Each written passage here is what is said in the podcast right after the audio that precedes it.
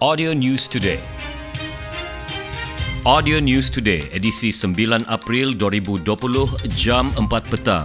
Sejumlah RM5 juta bantuan khas COVID-19 diperuntukkan bahagian zakat dan fitrah Majlis Ugama Islam Sabah MUIS bagi fasa pertama.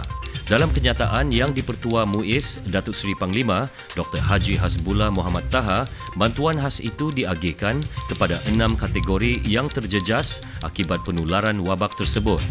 6 kategori itu melibatkan bantuan khas waris pesakit COVID-19, melibatkan peruntukan RM1,000, bantuan khas petugas mesra ibadah yang dilantik Persatuan Kebajikan Islam Perubatan Sabah, PERKIPS RM28,000, bantuan khas kepada penerima bantuan bulanan berdaftar RM1.4 juta, bantuan khas fakir, miskin dan mualaf RM3.2 juta.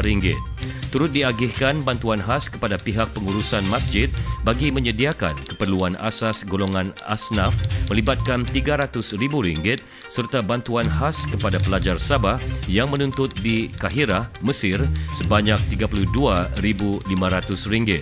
Peruntukan bantuan khas COVID-19 fasa pertama ini kini dalam proses pengagihan.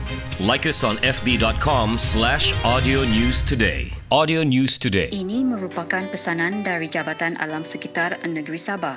Orang ramai adalah dilarang melakukan pembakaran terbuka bagi mengelakkan anda dikenakan kompaun maksimum RM2,000 atau denda RM500,000 atau penjara 5 tahun atau kedua-duanya sekali. Sayangilah alam sekitar kita. Jangan lakukan pembakaran terbuka. Jangan bakar-bakar, nanti kena saman.